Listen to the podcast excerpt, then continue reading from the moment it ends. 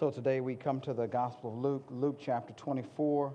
I want to backtrack just a little bit to pick up context for us. If you'll stand for the reading of God, God's word, I'd appreciate it. I'm going to pick up at verse 33. This is right after the Emmaus Road incident. And this is uh, the disciples here. Picking up verse 33, ESV um, reads this way And they rose that same hour and returned to Jerusalem.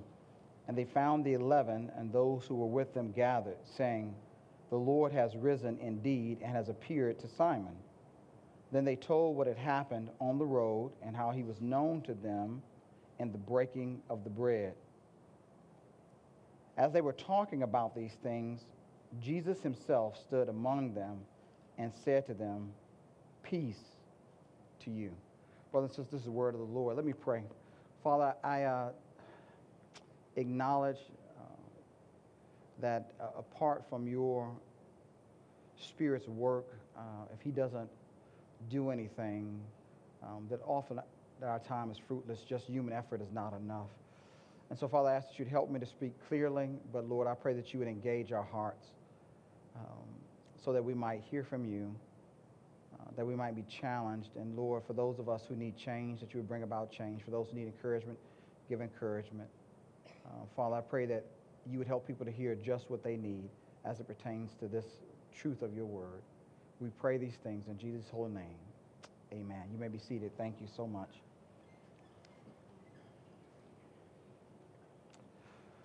So, an author by the name of Stuart Briscoe wrote a book called Getting Into God Practical Guidelines for the Christian Life. And in that book, uh, he tells a story from his personal life about an incident that happened with his son. And so, let me recount that story to you that he wrote. And this is what he said He said, Years ago, I was praying with one of my children at bedtime, and I asked him if he had any problems we should pray about. He couldn't think of any, even though I could think of a number. Rather unwisely, I pressed the point and asked, Don't you have any problems at school? No, he replied quite firmly. Uh, don't the kids give you a hard time because you're a Christian? And again, the answer was no. Thinking back about my own traumatic school days, I said, but kids always give you a hard time if you let them know you're a Christian. His reply was frank beyond belief. All the more reason you don't let them know. And quite happily, he turned over and went to sleep. Although we might not agree with Mr. Young Briscoe's conclusion, we can definitely understand the sentiment behind it. Fear can prove to be a powerful deterrent for sharing the good news about Jesus Christ with those who hold a different view about things. Whether that fear comes from uh, a fear because I, I, I feel like I lack knowledge about the topic, or whether it comes because of potential negative consequences that I might experience, such as maybe I'll be viewed differently. Uh, maybe I might even be ridiculed, or perhaps if it's in a work environment, I might even lose my job. One blog post put out in 2017 gave several reasons, at least, that he found from people of what they said of some of the reasons that caused them not to share the good news. Some of the top reasons that he gave that he said on this website and this blog was this. He said, People would say it in response, Hey, I'm afraid that they'll ask me questions I can't answer. Others said, Well, I struggle with my, my own faith. How, how can I tell others? Others said, I never learned how.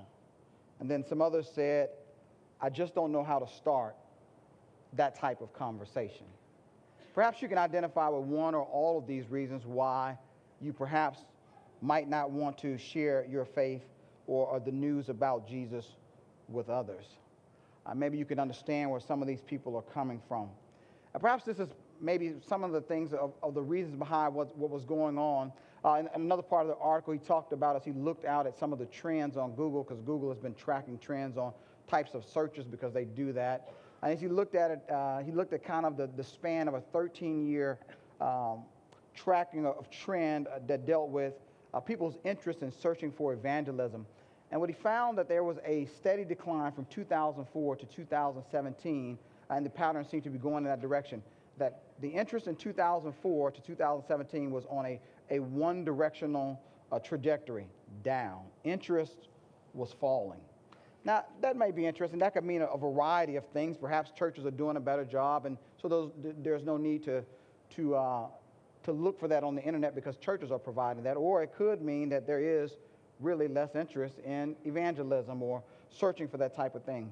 When we take that in corroboration with other research evidence, it seems to point in the direction that this is becoming uh, of less interest to people in our world. Uh, there was a study done by Lifeway Research. Ed Stetzer reports on it in 2014 from the study that was called The State of Evangelism. And this is what he said about some of the results of that study. He said, In our study, we found that 85% of all believers between the ages of 18 to 29 agree that they have a responsibility to share the gospel with unbelievers, and that 69% of those same people feel comfortable sharing their faith. However, only 25% of them look for ways to share the gospel, and only 20, 27% of them intentionally build relationships with those outside of the faith in order to do so. And so, what he gets at is really this there seems to be this kind of general consensus in the Christian circle that we, we all kind of know that we ought to tell others the good news about Jesus, but in practice, when it comes to doing that, we either do it very rarely or we don't do it at all. And that's kind of what the data is suggesting. Now, upon hearing this, we might be tempted to think, well, you know, that's just broader Christianity. It's kind of out there. That's what's going on in the broader world of American Christianity. But that's not Living Water Community Church. But what I would say to you, I would suggest that the data says something different. Let me share with you what the data says about Living Water at this point. So, in the life of our church, we've taken two, two snapshots of where we are spiritually. And so, we've taken what was uh, called the Spiritual Life Survey. Uh, one was taken in 2012 and one was taken in 2016. 2012, uh, this is what we found in relationship to our church as it relates to this topic uh, from what people have told us. In 2012, 24% of our, the people in our congregation said, Hey, I have more than six spiritual conversations with unbelievers in the span of one year. So if you average that out, that's about one conversation every two months. In 2016, we took another snapshot, and that number had risen, thankfully, to 33% of our congregation said, Over the last year, I've had at least six conversations over the last year uh, with unbelievers that were spiritual conversations. Uh, that doesn't mean that people didn't have any conversations throughout the year. It just meant that in their category of what was considered at least a, a regular uh, form of sharing with others, uh, that majority of people did not do that. Uh, or at least we do it very rarely. So there's a sense that we know we ought to do it, we just don't necessarily do it often or don't do it at all. So, our text today presents us with four things to consider of what might be influencing us in this area of why we're not getting involved in this way, of what is causing us some reluctance. And what I simply want to ask you today is, as I raise these different areas, ask you to consider is there an area where you're struggling at, and if you need to change in that area? And that's kind of what, what today's message is all about. So today we're at the end of the two year, almost two year journey. We've had a, pretty much a sermon for almost every book of the Bible. This is, as you notice, part 67. And so we've had a long journey through Luke. And so today we're going to conclude that journey. And Luke is going to conclude his gospel in a similar way to Matthew, just his own version of it. He's going to con- conclude with a commission to the disciples. Uh, and so this is the other, commission, other great commission that's given in the New Testament. We find the one in Matthew that we often refer to, but there's one in Luke as well, and that's here. And so we're going to take a chance to look at that today and see what the text tells us. And so I want to lay this out in four segments, and these are the four segments. Let me first introduce the first one, and I would say it like this that sharing the good news requires that we have faith in the resurrected Jesus. That's the first idea. Sharing the good news requires that we have faith in the resurrected Jesus. Let me show you where I draw that from in the text. Look back at the text with me. Let me pick up at verse 36 through verse 42. And as they were talking about these things, Jesus himself stood among them and he said to them, Peace to you. But they were startled and frightened and thought they saw a spirit. And he said to them, Why are you troubled? And why do doubts arise in your hearts? See my hands and my feet, that it is I myself. Touch me and see, for a spirit does not have flesh and bones, as you see that I have. And when he said this, he showed them his hands and his feet. And while they still disbelieved for joy and were marveling, he said to them, Have you anything here to eat? They gave him a piece of broiled fish, and he took it and ate it before them. So Luke, unlike John, uh, gives us an undisclosed location and time in which this event happened. So we don't necessarily know when this happened. We know it's sometime after the Emmaus Road event. But Luke doesn't tell us when this is. We just know that the disciples are gathered and Jesus appears among them. The disciples here are not talking about the 11, he's already named them, but it's this larger group of disciples who followed Jesus down from Galilee, comprised of both men and women. So this is the, the larger group. Uh, at least at Acts seems to refer to about 120, so it may have been somewhere around that number that's dealing with that we're dealing with here. But it's, it's this larger group that Jesus appears in the midst of. Now they're having a discussion, right? Because the people who have had the experience with Jesus on the Emmaus Road have come back to Jerusalem, although they were on Emmaus because of what happened encountering Jesus, and they're talking about that whole event when Jesus ta- appears for appears among them. They're talking about Jesus appearing, and then he kind of just shows up, and that's what's happening in the text. Now, notice what the text says, or, or the way at least we've translated it into English. Here it says they are startled and frightened. And I would say that these are appropriate responses when you think that you're seeing a ghost who just appeared. Uh, so the, the text says spirit, the word that he uses there. Uh, it, could, it's getting at this is a disembodied entity, at least what they think of what they're encountering. So they're not sure. Uh, what in our way we would describe it would be a ghost, uh, or is this an angel, or are they having a vision? They're not sure what's really going on. They're not sure who's this here in front of them. They don't really know. They just know they have something, and this is perhaps an apparition that's happening in front of them. And, and like me, you know, if you've ever watched some of these scary movies out there, and you, I don't know if you like horror movies or anything like that, but watching ghost stories is not necessarily my favorite thing to do. So you're in a room, and if a ghostly uh, thing appears, or a ghost appears, or a presence appears, most likely, if, if it was me, I would be getting out of Dodge. I'm going to leave the room. I don't know about you. Perhaps you're one of those people who like those types of things, and you love that kind of stuff, you just hang around. I, I don't know. But, but the idea is they're startled and frightened. They think they're seeing a, a, a ghostly figure. They're afraid. You, you, can understand why they, they feel that way. And so they're not sure is this Jesus or is this someone else? And so the Lord begins to address the concerns and he tackles them one at a time. He first starts off with the identity problem. The identity problem. Who is this that's standing before them? Notice what the text says. He tells them to look at his hands and feet. Now, Luke doesn't tell us why he's saying that, but most likely we can assume because recently he had just been crucified, probably some days before on Friday, uh, and he still has the wounds in his hands and feet. And that's why he's showing them to identify himself. He's pro- producing for them continuity that the same person who died is the same person who's standing before him, before them now. And that's why he goes on to say, in essence, hey, it really is me. See my hands and my, and my feet. Uh, so, in the ancient literature of the day, uh, spirits could appear, and when they did appear, at least when they talked about from the broader context, they would often have the wounds they had from life to let you know that that was the same person who had died. And so Jesus shows them his hands and feet, and he says to them, Hey, look, it's really me, guys. It's the same Jesus, the one who died. That's the one that's standing in front of you right now. But that's not resolved for us the problem of whether he's a disembodied spirit.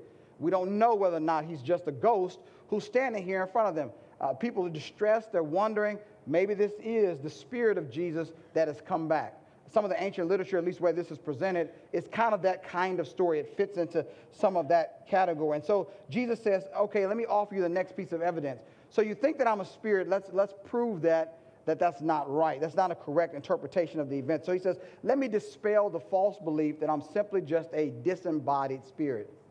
Notice what he does in the text. What he says to them is to touch him, to let them know that he really is back. He's in an embodied form.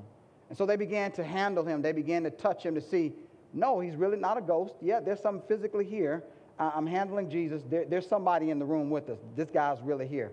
Uh, and so, so that's what he's kind of dealing with there. So he, he lets them know that he is a real embodied person who's come back from the dead. And so he, he, he's dealing with that. And so they, they start to, to, to, to, to look at that. But notice what the text says. Even though they've seen him appear, they recognize that it is Jesus, and they realize he's embodied, the text says they still are struggling with unbelief.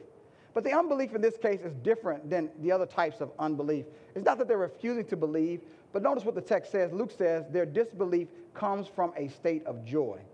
So, this is the kind of idea of something that's too good to be true. It would be like, for instance, let's say tomorrow uh, you head off to get ready to go to work, and you receive a call in the middle of the day, and a reputable law firm calls you and says to you, Hello, is this so and so? And you said, Yes, this is so and so. And they say, Hey, let me identify myself. I'm calling from such and such law firm. Uh, we would like for you in the next week to stop by.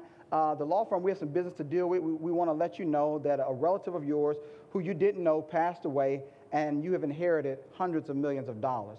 Now, you might be excited at first, but more than likely there would be some disbelief, right? You would be like, this is probably a scam. I'm not really sure I can believe this. You know, I don't really know. You know, so that, that's kind of what's going on with the disciples. They want to believe, but it seems too good to be true. Jesus back embodied right here. Uh, they're trying to figure out, is this really happening? And so that's the kind of unbelief they're dealing with here uh, in the text. And now, what we find out from some of the, the other ancient literature is that what Jesus is going to do is to solidify his claim because of this unbelief. He offers them another piece of evidence. If you look in the text, notice what he does next. So they've handled him, they're still in unbelief. So Jesus says, Okay, look, just to prove it, why don't you give me some food?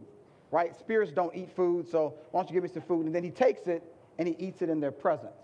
Right? And this is to prove that he's an embodied entity at this point. He's not just a figment of their imaginations. He's not a vision. This is not an angel who's showing up as Jesus. Jesus is really here.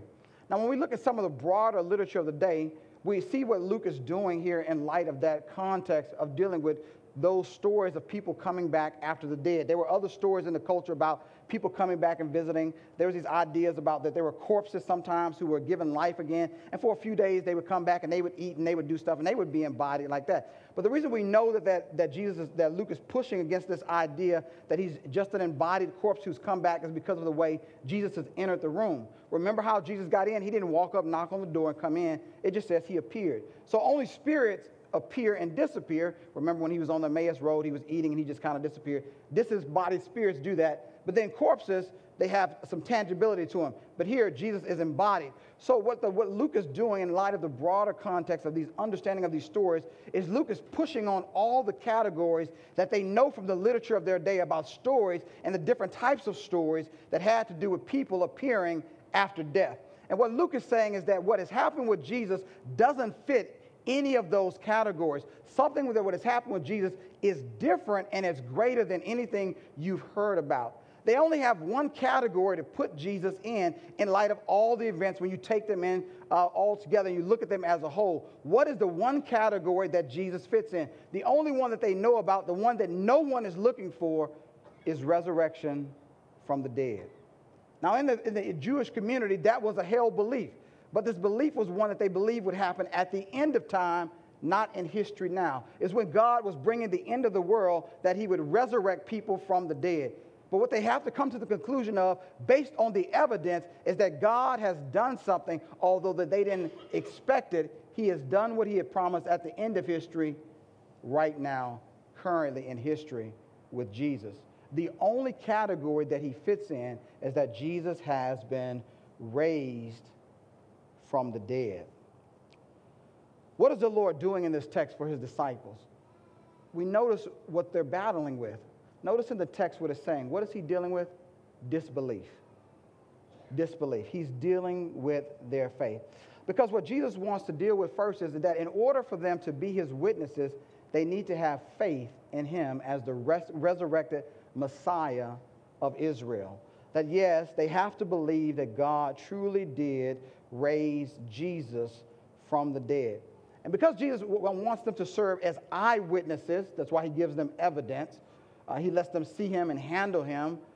Uh, he wants them to be able to go out and testify, but first they have to actually believe that what God has done in history really is true. And so, in order to be a faithful witness, one must have faith in the resurrected Christ. That, that's one of the preliminary things that's necessary if you're going to be a witness for Jesus. See, sharing the good news requires that somewhere you've got to come to a decision about whether or not these accounts about Jesus are really true. Now, so I ask you today do you actually believe that Jesus was raised from the dead? Now, before you dismiss that, perhaps in your mind you quickly said, Yeah, of course I believe in that. I wouldn't be at church if I didn't, you know. Maybe you already dismissed that, but, but, but hold on just a moment. Don't move too quickly. Have you really considered it and the implications of what that belief means for your life, society, and the world? Have you really thought about what this actually means? Have you given time? And if someone were to ask you, why do you believe that? That seems like an audacious claim for you to make about reality. Would you be able to give them reasons of why you believe this to be true? That is, that it reflect, reflects reality. Would you be able to answer that question? I remember for me uh, a number of years ago uh, when I was a teenager, this was brought home to me when uh, my sister and I were standing. I, I, can't remember exactly where we were, but we were in a, in a conversation, and some kind of way it came out in the conversation that we were uh, growing up in a Christian family and we were identifying ourselves as Christian. And I remember uh, the person asking my sister, Why are you a Christian? And I know I remember she gave an answer, but I remember the feeling that I had on the inside. And the feeling that I had on the inside was terror. I was terrified because I did not want them to ask me that question because I knew that if they asked me that question, I did not have an answer for it. And I was so glad that they did not ask me, that they left it at my sister, because I realized that if someone had really questioned me about my faith, I had nothing to be able to give to them or offer to them about why I was claiming to be a Christian. Perhaps that's where you are. Think about it. If you're going to try to convince others about the message of Jesus, you yourself must know that you actually believe that message. It's hard to convince others about something you yourself have not truly given thought or evaluated whether or not you hold that to be true. That brings me to the second thing in the text. Here's the second thing sharing the good news requires that you actually have to tell the story of Jesus. If for it to be good news, you have to tell the story of Jesus. Verses 44 through verse 48. Let me show you that in the text. Then he said to them, These are my words that I spoke to you while I was with you, that everything written about me in the law and Mo, the law of Moses, the prophets, and the Psalms must be fulfilled. Then he opened their minds to understand the scriptures, and he said to them, Thus it is written that the Christ should suffer and on the third day rise from the dead, and the repentance and forgiveness of sins should be, be proclaimed in his name that all nations, to all nations, beginning in Jerusalem. You are witnesses of these things. Second thing the Lord tells them is that he informs his disciples that his life and what happens in his life was not unexpected. This was not some new development in God's plan where God just kind of threw a curveball and said, Oh, I know I've been telling you all this stuff in the Old Testament, and now, oh, here's Jesus. This is something totally different. You didn't see this one coming. No, th- that's not what Jesus is saying. Jesus says that what has happened in his life is the fulfillment of Old Testament scripture. What God had been promising in ages past was now being brought to completion in the person of Jesus. And at this moment, it had been completed and accomplished in the life, death, and resurrection of Jesus Christ. Now, they didn't see that because they weren't reading the Bible in that way. They were reading the Bible differently. So, what Jesus has to do is go back and explain the scriptures in light of the Christ event. And so he says, in order to understand the Old Testament rightly, you've got to look at what God has done in Jesus. And he says, so, so if you want to understand what God was about or what God was doing, he was always going in this direction. This was always God's plan. This was always what God was going to do. This is not something new. This is simply God's plan, plan being played out in history. And it was always there. It was already written. You just didn't read it that way. So Jesus takes time and he illuminates the scriptures for them and he shows them how the Old Testament was already pointing in this direction. What does he tell them that the message is? The message is that the Messiah would come, would die for the sins of his people, that God would raise him from the dead, and then, they, and then his witnesses would go out and carry this message to the world, and they would proclaim that through the Messiah, Israel's Messiah, that there would be the only way to God, that there would be repentance, need to be repentance, the change of life and direction and mind about God and about his Messiah, and forgiveness of sins through Jesus, who is the Christ. Uh, and so he says, This is the message that will be preached to all people. And God had always been intending this. And this would be God's way of salvation. And they were to carry this message to the world. Now, if you were to look in your Bible and you were to do some Bible research, you would not find a passage in the Bible that says the Messiah is going to come, the Messiah is going to die, the Messiah is going to be raised, and then they're going to preach out, preach this to all nations. You wouldn't find a verse like that in your Bible. So you're saying, well, where do we get that from then? Where was Jesus pulling this from? Well, it's because of how the passages are all pointing, the story of the Old Testament are pointing in this direction. I would have loved if Jesus would have, if Luke would have found another piece of uh, papyrus and took a time and wrote out everything that Jesus said here. I would have loved if he had told me about the conversation on the Emmaus Road. I would have loved to see how Jesus laid out those scriptures for us. He doesn't tell us that. But what we get to see is by looking at the, uh, the apostles preaching and writing what scriptures were God was drawing upon, Jesus was drawing upon, and that came out in their writings and in their preaching. Let me show you some of the ways that that, that played out. Uh, when, it, when they came to talking about and thinking about where was it at in the scriptures where we see the Messiah suffering for the people. When we look back at passages like Psalm 22 and Psalm 31 and Psalm 69. These are lament psalms. And in there, it talks about the suffering and agonizing. And then, most likely, uh, one of the greatest texts that we have in the Old Testament is uh, the servant song of Isaiah, Isaiah 52, that leads into 53, where it talks about the servant of Israel, who is actually Israel, the representative, the leader, who would come and offer his life for the sins of the people. And he would die because, not for his own sins, he would die for the sins of the people. Then, some kind of way later, the servant appears alive. It doesn't tell us how he's going to be alive, but he is alive, which is supplied by ultimately resurrection. But there was there, it was there the whole time. The servant songs talk about that. And then we see in passages like Psalm 16, verses 8 through 10, and Psalm 110, verse 1, that points in the direction of the resurrection. Peter preached this on the first day uh, of Pentecost when he stood up. He said to them, Listen, when David wrote back in Psalm 16, he was inspired by the Spirit, and he said that, that God would not allow his Holy One to see corruption. And then Peter goes on and explains he couldn't have been talking about himself because David is still dead and we know where his tomb is. So he had to be talking about the Messiah. Who is the one who's not seen corruption? Well, it's Jesus. He is the Holy One of God whom God has raised from the dead. The scriptures were always pointing in that direction. And the scriptures have always been pointing in the direction that God's work would not stop with Israel, but salvation would be preached to the nations, starting with Jerusalem. We see that in passages like Isaiah chapter 2, verses 2 and 3, Isaiah 49, 6, Hosea 110, Micah chapter 4, verses 1 through 2. There was always God's plan to work through Israel to take the message of salvation to the nations.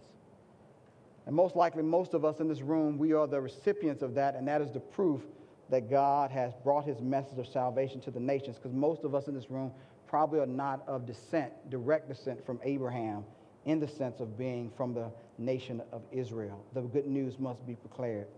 So, sharing the good news means that we have to tell the story of Jesus in light of God's ultimate story that is laid out in the Old Testament. See, Jesus' story is just God's story being fulfilled in human history. It's not good news until the message and story and life of Jesus has been told. What does Jesus imply for his disciples here? And by telling them this, he implies that there must be intentionality in us sharing the good news with others. He's saying, don't wait for someone to show up to you. You ought to take the active role and pursue others for the sake of sharing the good news with them. They might not come looking for it from you, but you've got to go out and pursue them. You've got to go out into the world and be witnesses. So if you were sitting in a coffee place. Perhaps you were sitting in Starbucks having a nice, uh, what I like to drink, a, a cup of uh, chai latte tea, and you were sitting down sipping it, reading one of your books, devotional Christian books, and someone passed by and noticed you were sitting there, and they stopped and sat at the table, and they're like, you know, I, I've been wondering about this whole Christianity thing. I, I just want to know, can you tell me the message of Christianity? What is this really all about? Why, why do you guys believe this stuff? What's going on? Can you tell me what this is about? Would you be able to take time and explain that to them? That's what Jesus is getting at. Here's the message that's out there. If you're not here last week, of course, Dr. Ray did an excellent job of giving context or ideas of winsome ways to engage people uh, in our world and in our society. And so I, I won't try to recover that information today. The sermon is available. You can listen to that. Now, someone might respond to that and they say, Listen, I'm not a pastor. I didn't go to school like you, I didn't go to seminary, I haven't taken any online Bible classes. I don't know the message that well. So I don't real feel, feel real comfortable talking about the message of Jesus to others. And I say to you, okay, that's fine. I understand. I was there. I've been there. If you had asked me as I shared in the story, there was a point in time when I didn't feel comfortable doing that. But I must ask the follow up question that should we say that we should be in that same place two years from now when we live in an information age? Should we say that that's a good excuse, that that's okay to not change in that area of our lives because I don't feel comfortable? Or should we be in a different place years from now when it comes to telling the message of Jesus? Here's a third thing I would ask you to consider from the text sharing the good news requires the Spirit of Jesus. So it requires the Spirit of Jesus. Notice what he says in the text, verse 49. And behold, I am a witness, uh, I'm sorry, I'm sorry, and behold, I am sending the promise of the Father upon you, but stay in the city until you are clothed with power from on high. I actually find this fascinating in the text because the way that I think about sharing and talking with others, I might not even include this in my thoughts about things, but Jesus includes this. Why do I find this fascinating? So he's told them that they need faith. He's dealt with the whole faith issue. He's dealt with the message issue that is, what are they to tell people? And, he, and they know who they have to reach. So I have faith. I, I, I know what the message is I have to tell, and I know who I'm supposed to reach. It just seems like at this point, let me go. Let me do my job, right? But Jesus says, wait, right? And this is where it gets really interesting. What does he want them to wait on?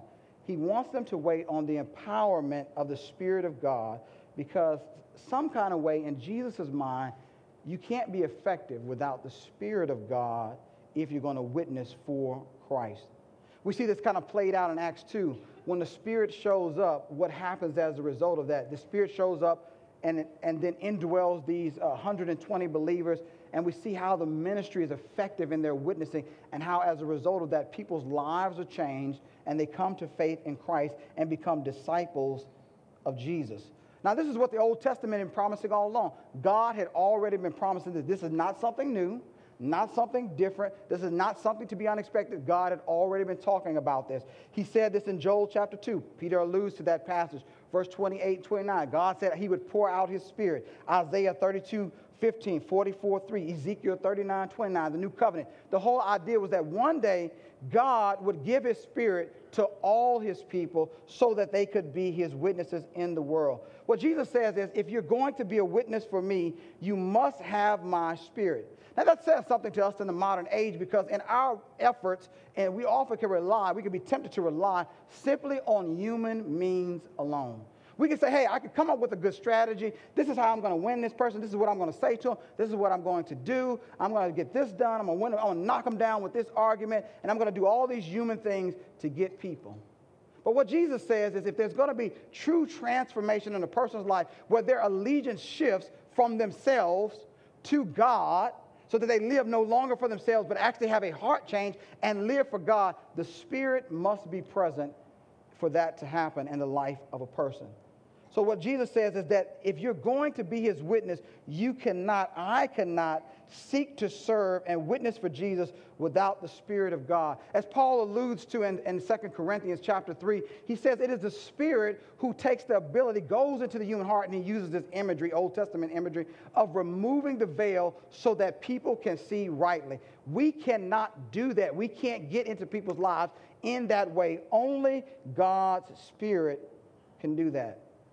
This is the whole testament of the, of the whole view of the New Testament about the Christian life. This is why the Apostle Paul is so jazzed about what Christ has done. Because of Christ's death and resurrection, because of his ascension back to heaven, he pours out the Spirit which the Father had promised. And in the idea of the Christian life, for that the New Testament lays out, is that the, the Christian life is a spirit empowered life.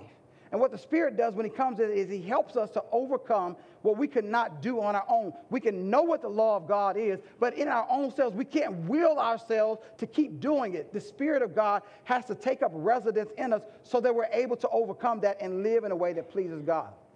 This is exactly what the New Testament teaches. Your entire life is to be lived in under the influence and under the direction and the empowerment of the Spirit of God. It's the very presence of the Spirit that distinguishes whether one person is a Christian and another person is not. How do I know if you're a Christian? If you're a Christian, you have the Spirit of God. If you don't have the Spirit of God, then you're not a Christian. That's ultimately what distinguishes us. Notice what Paul says. He says in, uh, in Galatians chapter 5, verse 16, he says, Listen, your life has to be lived in step with the Spirit of God. You are to walk by the Spirit. That is how the Christian life is to be lived. And just in case you think that's the only place he says it, he says the same things to the Romans. We like to go to Romans chapter 5 and we talk about the different things that are going there. But he says uh, in Ephesians, excuse me, Ephesians chapter 5, when he gets it in all this marriage and relationship stuff. But right before that, you know what he says? Don't be drunk with wine, but be filled, that is, come under the control of the Spirit of God. That if you're going to order your relationships rightly in your life, that's only done by the power of God's Spirit. That's how you get your marriage right. That's how you know how to relate rightly in your relationships with your children. That's how you know how to relate, relate rightly in your work environment, is because the Spirit of God is the one who guides you in that way. Romans chapter 8, verse 12 through 17. Paul says, Listen, if you're not led by the Spirit of God, you're not the children of God. And the Spirit of God is the one who directs the life of the believer. If He doesn't direct your life, then you don't belong to God. This is the very evidence. And so Jesus says, in light of that fact, because the entire Christian life is to be lived in connection with the Spirit of God, even your witnessing cannot be effective apart from God's Spirit. It's the reason why we see in the New Testament the believers often praying. One of the themes that you see running throughout the Old Testament into the New Testament is that the people of God are praying people. What are they doing in prayer? They're acknowledging their lack of ability to accomplish what God's want, what God wants of their own. They're saying, God, I don't have the ability to do what you're asking. I need you to help me. And so what do we see? They pray often and they wait for God to move. And when he moves, he does it by his spirit. That's why none of the glory goes to us and it always goes back to God because it's done by his power. If you're going to witness, you need the Spirit of God to do that effectively. That brings me to the fourth thing in the text. And I find it in the final verses. Sharing the good news requires understanding the divine authority of Jesus. Look back at the text with me here in the final verses. And then he led them out as far as Bethany, and lifting up his hands, he blessed them. And while he blessed them, he parted from them and was carried up into heaven. And they worshiped him and returned to Jerusalem with great joy and were continually in the temple blessing God.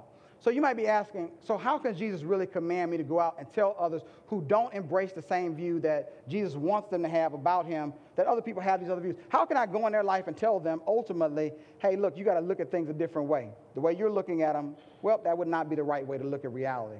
This is the right way to look at reality. How can I go and say that to someone else? You know, I don't want to offend them, I don't want to be mean, but how can I do that? It has to do with the fact that Jesus has divine authority.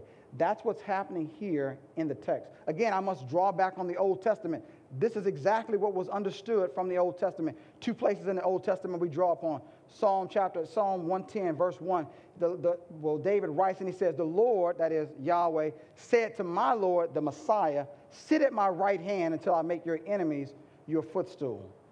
And then Daniel chapter 7, there's a vision that Daniel has while in prayer. And what this vision is, if one who, like a son of man, that is one who looks like a human, comes with a cloud of the clouds of heaven, he comes into God's presence, and God gives him authority to rule over all people and gives him a kingdom. And so there's this idea of this, these two things. There's a human who's going to be lifted up to God's side that's going to receive divine authority. That's what the ascension is communicating to the disciples, that Jesus has divine authority. Think about this. In the text, what has Jesus already done? Does he really need to ascend? Well, remember on the Emmaus Road, they were having dinner. They figured out who Jesus was. What did he do? Disappeared. They were in the room. John tells us the doors were locked. Jesus just appears. I don't think Jesus needs to necessarily ascend to get where he wants to go. He could have just disappeared. They could have been out there in Bethany at the foot of the Mount of Olives, and Jesus been like, hey, it's been good. See you guys in a little bit. Do what I told you till I get back. Poof, he was gone, right? He was there, he wasn't there. Doesn't look like, look, look like that Jesus needs, I don't know if that's teleportation, I don't know what that is, but whatever it is, he can do it, right? So he doesn't need to ascend to get away.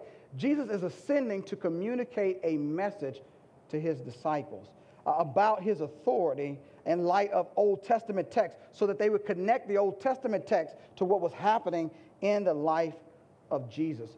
So, in the ancient world, there was a view about where God was at. And one of the ideas people thought about was that God was up in the heavens above. They didn't have planes, they couldn't travel, they didn't get to outer space. So, they kind of had this idea that God was up above. And so, what does Jesus do? He gives them a visual picture of where he's going. What does he do? He ascends upward, and a cloud receives him. There's a connection in Daniel chapter 7. But he, a cloud receives him, and he goes up. And where does he go? For them, he's communicating to them, to them he's returning to God's right hand. He wants them to understand that he has divine authority, and that's why he can commission them to do what he wants them to do. One commentator put it this way, and the reason we know that that's true is because of what happens at the end of the text. Notice what the text says they worshiped him uh, as a result of watching what happened. They then understood. The commentator puts it this way he says, A further interest is the fact that in Luke Acts, worship is denied of images, is denied of the devil, and is denied of mere mortals. Luke says no worship is to be given to humans, images, or the devil. The only person who's to be worshiped is God. And in light of that fact, because they worship Jesus, it signifies that the disciples have at last understood who Jesus really is. The entire gospel that we've been preaching through, the disciples have been struggling to figure out who Jesus is. He looks like us, he's just like us, but then he does these other things that are not like us. And he takes authority upon himself that only God can do, like forgiving sins. And now he's been raised from the dead. He's ascended to God's right hand. And if the, the light bulb finally comes on for them, this guy that we've been dealing with for the last three and a half years, that we've been walking around with, this guy is God come down to earth and become embodied. And they say, because he's God, he deserves to be worshiped. That's why we gather here on the weekends. And in light of that fact, they then worship him. Why is this important for us? We live in a world with governments. We live in a world where other people make rules and tell us what we can and cannot do. And sometimes they tell us we cannot tell other people about Jesus. But what we have to realize is that the highest authority has already spoken and has overruled all earthly authorities. You have the right to tell others about Jesus because God has given you that right. And his authority trumps all other authority. And that's why you can witness to others, because God has said that you can. Cedarville President uh, Paul Dixon tells a story of a high school girl who had come to a conference in the mid 90s, around 1995, when the conference happened. And he, was, and he was talking about this very topic of sharing your faith, engaging other people, being intentional, living in a Christian life, and that this is part of the Christian life. And talked about this aspect of the Christian life. And as the young lady who was a high school student was listening, she heard this, her heart was pricked, and she said to herself, You know what? I want to make a difference because I believe in Jesus, I'm following him, and I, I would like to do that. So, in light of this, she went home and she began to pray. And she asked God, Lord, provide me with an opportunity so that I can be obedient to you and do what you have asked me to do. I want to see other people come to faith and become disciples of Jesus and live a Christian life. Well, she went to school the next day, and in high school, just a regular public high school, one of her teachers was fed up with, with the way things were going. And when he walked into the classroom, this is what he said to the class that day. He said, I had it. I'm tired of the hassle of teaching kids who don't show any respect. And if any of you can tell me the meaning of life and what it's all about and what the purpose of life is, you go ahead and tell me right now.